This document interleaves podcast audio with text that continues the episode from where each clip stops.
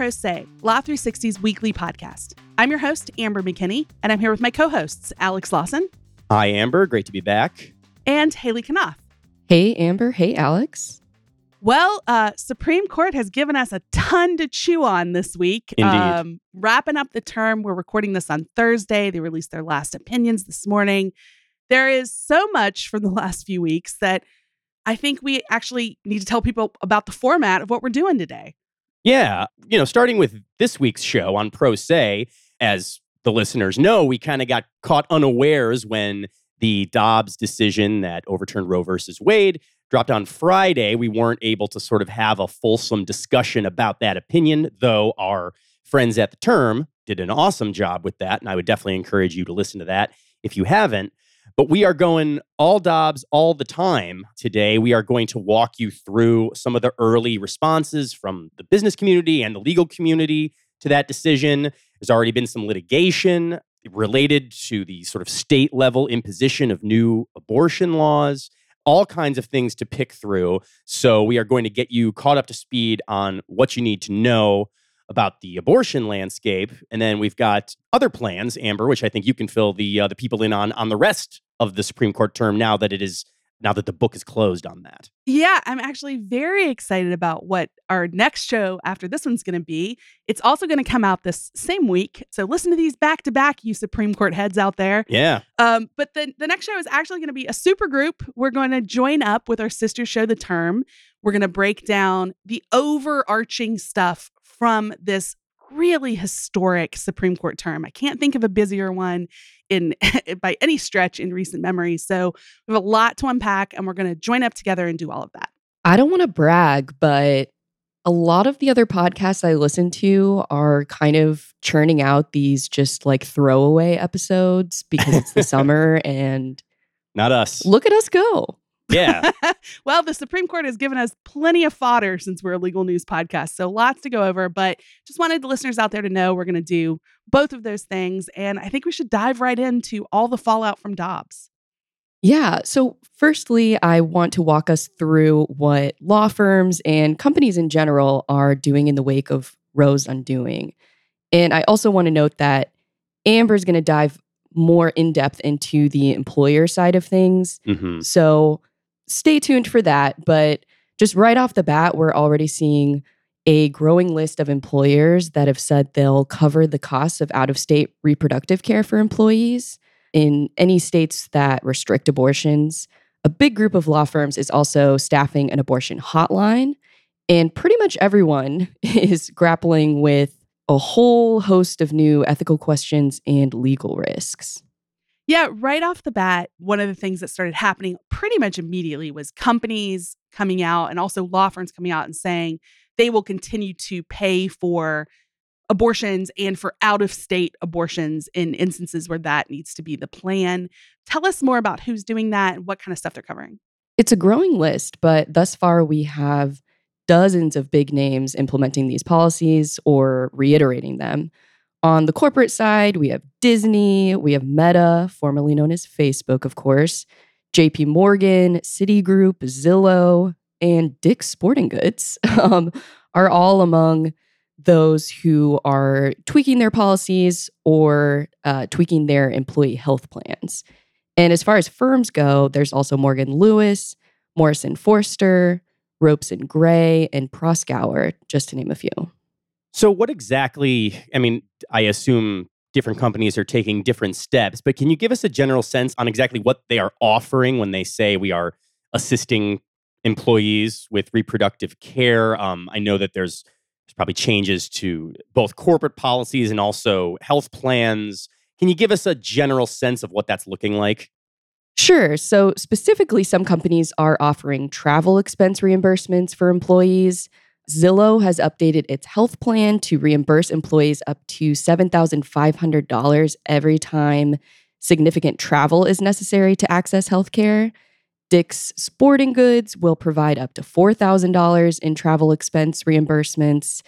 And Dick's is also offering to pay for someone to travel along with the patient uh, to support them. So those funds can be used for that as well.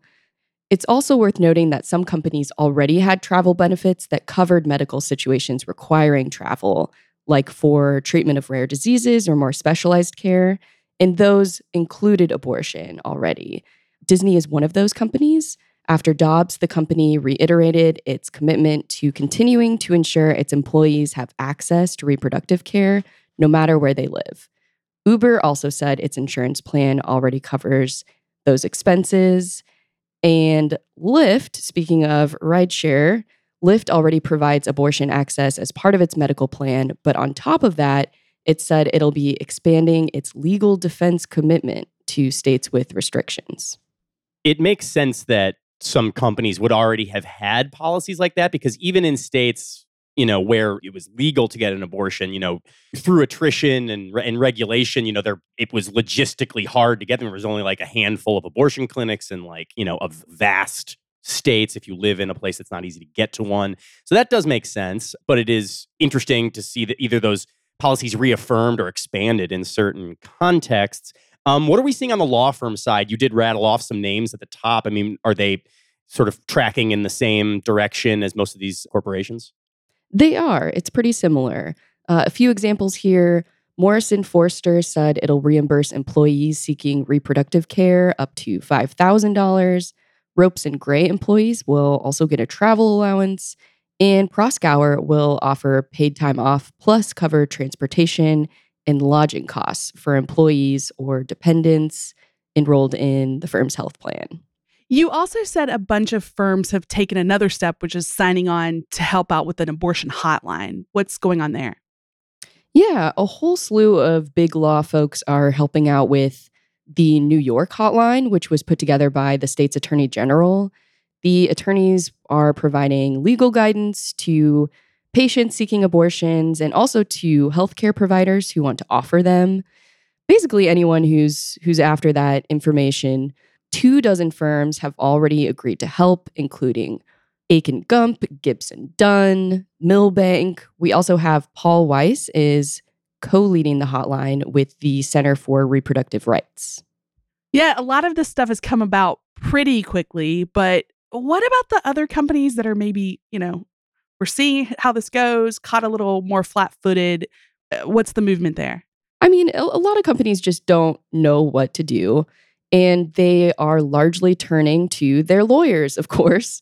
So, lawyers in the healthcare industry in particular are inundated with mm-hmm. questions right now. Uh, those are questions about ethical duties to patients, as well as the legal risks. And the questions are coming from a long list of parties involved in the healthcare system hospitals, pharmacies, telemedicine platforms, investors. The list goes on and on. The regulatory environment in a pre Dobbs world was already pretty complicated, as yeah. Alex mentioned a minute ago. And now it's just even more of a mess, honestly. Uh, in particular, some states are floating travel limits that would punish individuals who try to seek abortions elsewhere. That raises questions about their authority to do that. And then there are also questions about surveillance to enforce that. It's honestly all way too much for us to dive into today in depth, but I'm sure we will be covering all of this in the coming months. I feel like this uh, whole episode is going to be an overview of the myriad questions that were opened by this ruling. So, we've only gotten the barest of answers so far. I think, Alex, you're going to take us through some of the litigation that's already sprung up. Yeah, I mean, I just by nature of the you know proximity of this decision and what we know, this is going to be more of a questions raised than question answered sort of exercise we're doing here. But I wanted to talk about what we can say definitively about some of these state level abortion restrictions that are already being challenged in court. There's some early stage litigation to talk about, even though the Dobbs decision that overturned Roe versus Wade has been on the books for less than a week. Um, I thought it would be useful to kind of catch us all up on what's happened so far because it's there's a couple of different litigation paths to discuss here. So I think we should uh, walk through them.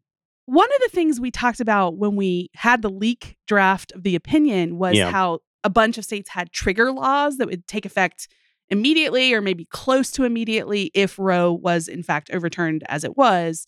So, did that all happen, or are there sort of other steps that had to go through to get those laws on the books? Yeah, so we'll start with there is a total of 13 states that have what we now call trigger laws that were basically waiting for the Dobbs decision to strike down Roe and return abortion, you know, authority to state governments. But in certain cases, there was just more like legal machinations to walk through. Tennessee's trigger law, um, which bars abortions after six weeks of gestation, went into effect this week after the Sixth Circuit basically threw out this injunction that had put the law on hold starting in 2020. Um, the appeals court was pretty brief in signing this. It was basically like an exercise in how these trigger laws work. It basically wrote that in light of the Dobbs ruling, this injunction holds no water, so it's gone and the restrictions are in effect.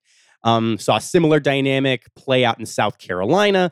Federal judge there lifted an injunction on the state's uh, abortion law, which is also also bans the procedure after six weeks, um, just days after the Dobbs ruling was handed down. So that's just that's just a couple of examples of those restrictions took place, but there was sort of lingering litigation that had to be, be tied up in order for that to happen. So there's also a lot of legal action on the other side of things. I know here in California, people are very much uh, scrambling to protect abortion. And then in some other states, we're seeing the trigger laws put on hold. Could you walk us through some of that? Yeah, so that's coming fast and furious. I'm trying to keep up as best I can. There's still challenges and TROs um, flying in from various states. But I think it's important to remember, I've said it a couple times, but all the Dobbs decision says is that states can now enforce abortion laws in ways that they couldn't before when the court recognized a constitutional right to have an abortion. Now, but that doesn't mean that when states pass laws restricting abortion access that they're immune to legal challenges. It just means that you don't get specific um, constitutional protections anymore. And we are already seeing some challenges to those laws play out. So I wanted to start with the, the first couple dominoes to fall here were trigger laws in Utah and Louisiana um, were put on hold, meaning that abortions are still legal in those states, even though trigger laws were on the books. Judges have basically put temporary holds on them while challenges work their way through the courts. Um, the cases are a little bit distinct from another. In Louisiana, the state is facing a bunch of suits from a handful of abortion providers who claim that the trigger laws are unconstitutionally vague because they basically fail to state exactly what conduct and procedures are prohibited or what the penalties are for those found to break these laws. They just think it's like a little bit too vague to comply with. Um, they also say it's not clear whether and to what extent there are exceptions in the law for healthcare professionals that have to perform life saving work on a pregnant person. So there's just, they're just saying that there are some unanswered questions here that basically make the law unwieldy. In Utah, Planned Parenthood is arguing that the state's trigger law violates various elements of the Utah Constitution which um, at least held sway with the judge at this early stage. The judge wrote, quote, on the merits, plaintiffs have raised serious constitutional issues, which are fair grounds for litigation. And the judge is talking about the Utah Constitution there. There's also a really interesting case going down in Texas, which has a trigger law that is set to take effect 30 days after Dobbs was handed down. So we got about three more weeks now. Now, ahead of that deadline, the Texas Attorney General put out an advisory noting that state prosecutors could use the 1925 abortion rules that were actually struck down in Roe, like the actual disputed laws in Roe, to bring criminal charges against people who provide abortions. Now, a bunch of providers sued. They basically said that Roe took those laws off the books and that they were never properly reinserted into the Texas code. Um, and a Texas judge has now just like I said before, um, has temporarily blocked um, the state from enforcing its ban, and the state has appealed. Uh, just today, Thursday, hours before we started recording, judges in Florida and Kentucky also blocked those states' abortion laws from taking effect amid various legal fights. Again, the exact arguments differ a bit, but there's a lot of talk about whether these are protected by individual state constitutions which are often a little bit more specific about privacy rights and things like that than the federal constitution is. Um, but all these cases that I've just mentioned are at the basically the, the temporary restraining order stage, which are usually it lasts a couple of weeks. And we will keep you updated as the plaintiffs in these cases push for longer term injunctions and also dive uh, more deeply into the merits. So there will be plenty to keep our eyes on. That's a lot for us to keep track of, Alex. But uh, the tone of what you're explaining to us makes me feel like even more is on the horizon. So any sort of tidbits people should keep their eyes on. Yeah, we've also seen lawsuits filed uh, by abortion clinics to va- the various state courts in Mississippi, Idaho, West Virginia, and Ohio. Those uh, are will course their way through the courts and also may draw early temporary restraining orders, possibly injunctions later. There's also a challenge from Wisconsin Governor Tony Evers, um, similar to the Texas thing about like whether these laws that were vacated by Roe are actually in effect, like whether they snap back into effect. The Wisconsin governor is asking a state court to say that uh, the state's 1849 abortion ban has been usurped by various restrictions that have been passed since. The state's newer laws allow for exceptions in instances like sexual assault, while the 1849 ban does not. So they're saying if you are allowing the state to now enforce the 150 year old version of the law, you um, open gaps in it that we specifically have tried to fill in the intervening decades. So these are going to keep coming, um, and we will uh, do our best to keep you updated with them.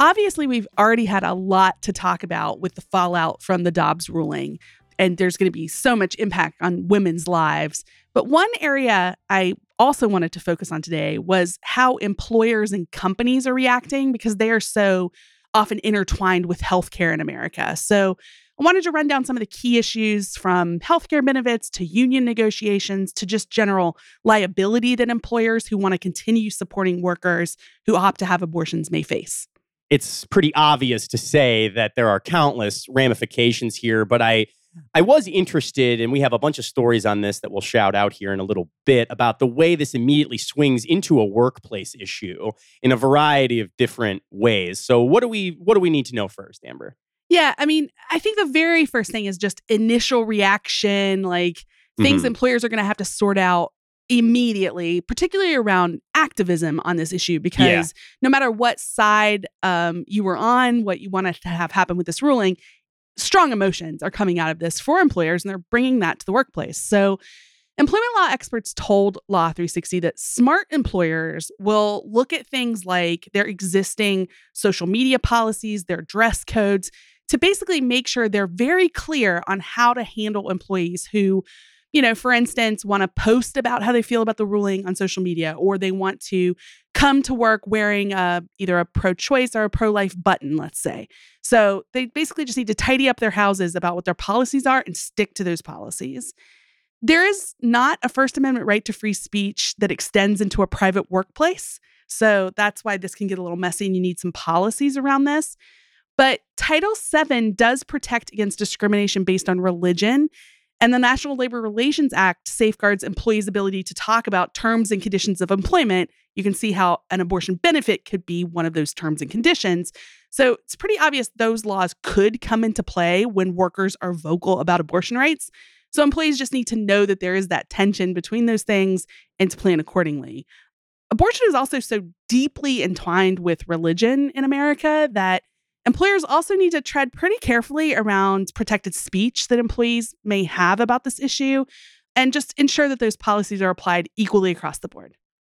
I have to imagine there are some issues with weeding through all these different laws now that are in all these different states. We kind of talked about this uh, earlier in the episode, but can you yeah. walk us through how employers are going to be navigating this? I mean, it seems like a mess. They're going to hate it. There's nothing you if you ever talk to a GC, the first thing they'll tell you is not that the law which way it goes doesn't matter, but that they just want clarity, that they want clear one way or the other and we're entering into a period where it will not be that. There's going to be uh, just a patchwork of laws depending on the states. So, nationwide employers are going to have to keep abreast of all sorts of moving parts here and try to apply those fairly to their employees. And that's going to be really hard. It's going to be hard just to keep track of it all. Then the application becomes difficult. You can see how this kind of spins out of control in a way. There's also con- questions about some things that I hadn't really thought about until our reporters dug into it. Um, confusing issues like what if states begin to regulate employers who are already themselves heavily regulated by the state? Let's say a company needs a license to operate in the state. Are states going to try to put together laws that restrict those types of employers from being able to obtain or hold their license if they provide abortion benefits to their workers? That could be um, a big issue and, and a bit confusing. And I think it would end up back in the courts again. Oof. One of the ways that this has manifested in the early days is obviously the analysis of benefits that employers offer and you know about the questions that you face if you offer if your benefits plan covers abortion services reproductive services whatever you want to say um, for your employees. What is the sort of early stage calculus on that point yeah, this is a big question for employers. They basically have to take a look at what kind of health plan they offer because it does impact the degree to which state laws restricting abortion apply. And I'm not going to get too deep into this, but here's just kind of the top line things they're going to have to sort through with their lawyers. In the case of a self funded plan where the employer assumes financial risk for providing care to its workers, federal preemption provisions under ERISA, that's the federal benefits law, mm-hmm. they apply and they block the application of state insurance laws that might limit abortion access. That's not the case if you're a what's called a fully insured plan. That's where employees buy coverage through a commercial insurer that's subject to state regulation. So, even in the case of those self funded plans, though, there's another wrinkle that some of the laws from states are actually criminalizing abortion and so ERISA preemption would not shield against criminal liability. So you can see how just the wording of what these state laws says, whether it's like actually criminalized or not, can have an impact here. And any of these plans could potentially run afoul of these various patchwork of state laws we're talking about. And companies are basically going to have to sit down with their good lawyers and come up with a strategy that mitigates the risk if they want to keep offering abortion coverage in these variety of states. So we can't, uh, in this moment in time, talk about um, labor issues without talking about unions. Mm-hmm. Is this something unions are going to be pushing for? Will employers have to take that into account in bargaining? Yeah, it seems like it's going to come up. I mean, it, it, this probably won't be uniform. I mean, it's going to depend on the makeup of the members of the union and what they want to push for as they negotiate. And the state, of course. And the state, yeah. of course. But the ability to access abortions does tend to have strong emotions with people, and that may make it into bargaining, especially around things like travel assistance that you talked about earlier, Haley, that some companies are offering. Um, not just the benefit itself, but like, are you fulsomely supporting that benefit to access that healthcare? So, at least a handful of unions have already pursued contract language to enshrine abortion access rights, and um, others plan to in the wake of this decision. One that I wanted to point out that's already happened the Writers Guild of America East recently negotiated abortion access provisions for workers at Vox Media. That CBA guarantees healthcare coverage for abortion services, also provides workers a $1,500 stipend to travel for abortions if they're not available within 100 miles of their home. So that kind of stuff may become more prevalent.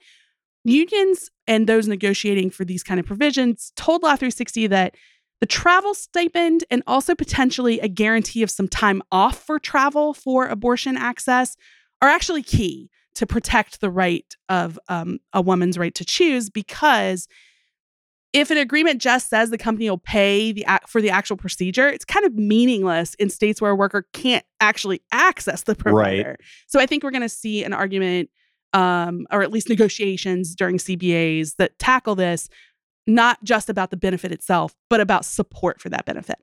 And I mean, I think that leads to a very obvious question. Haley already laid out that many companies are, and to some extent or another, committing to cover travel expenses, um, help employees get to places where they can get an abortion if they want to. What sort of liability could they face? I mean, I would imagine that's uh, top of mind.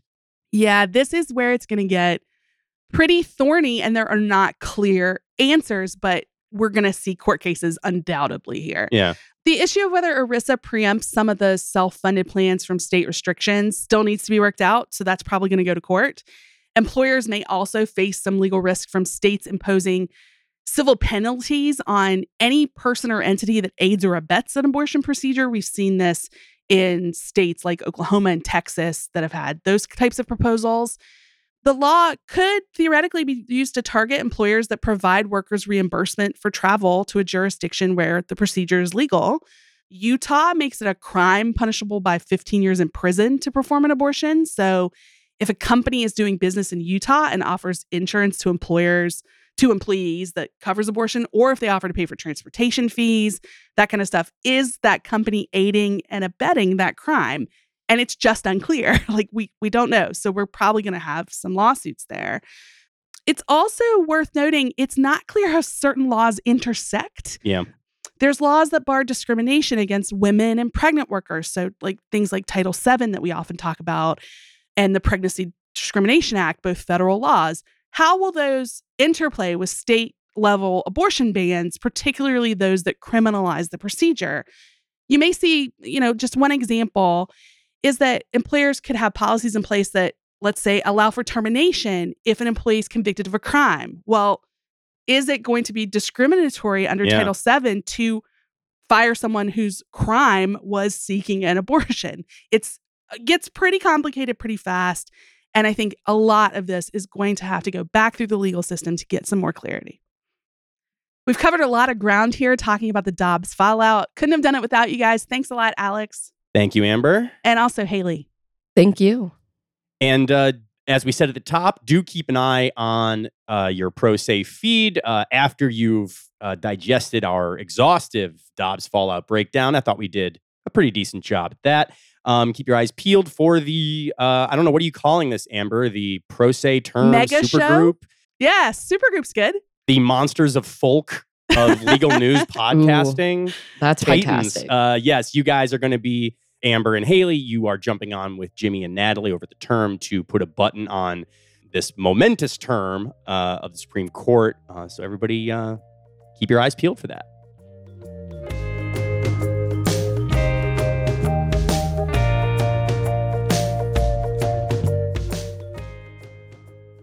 Yeah, really looking forward to that one. And also, just want to give a big shout out, as we always do, to the people that make our show possible our producers, Kelly Marcano and Stephen Trader, and a bunch of contributing reporters this week, including Amanda Ottaway, Kellie Mejdrich, Braden Campbell, Sue Reisinger, Celeste Bott, Adam Lidgett, Hannah Albarazi, Eric Heisig, Jeff Overly, Abby Wargo, and Jack Karp. And I'm sure we're forgetting some people. Our whole newsroom worked so hard on Dobbs coverage, so thanks to everybody. Also, music for our show comes from Silent Partner and Kelly Marcano. If you like Pro Say, leave us a written review wherever you're listening. That helps other people find us. And join us again tomorrow for more Supreme Court coverage. You can also check out our website. That's law360.com slash podcast. Thanks and see you again tomorrow.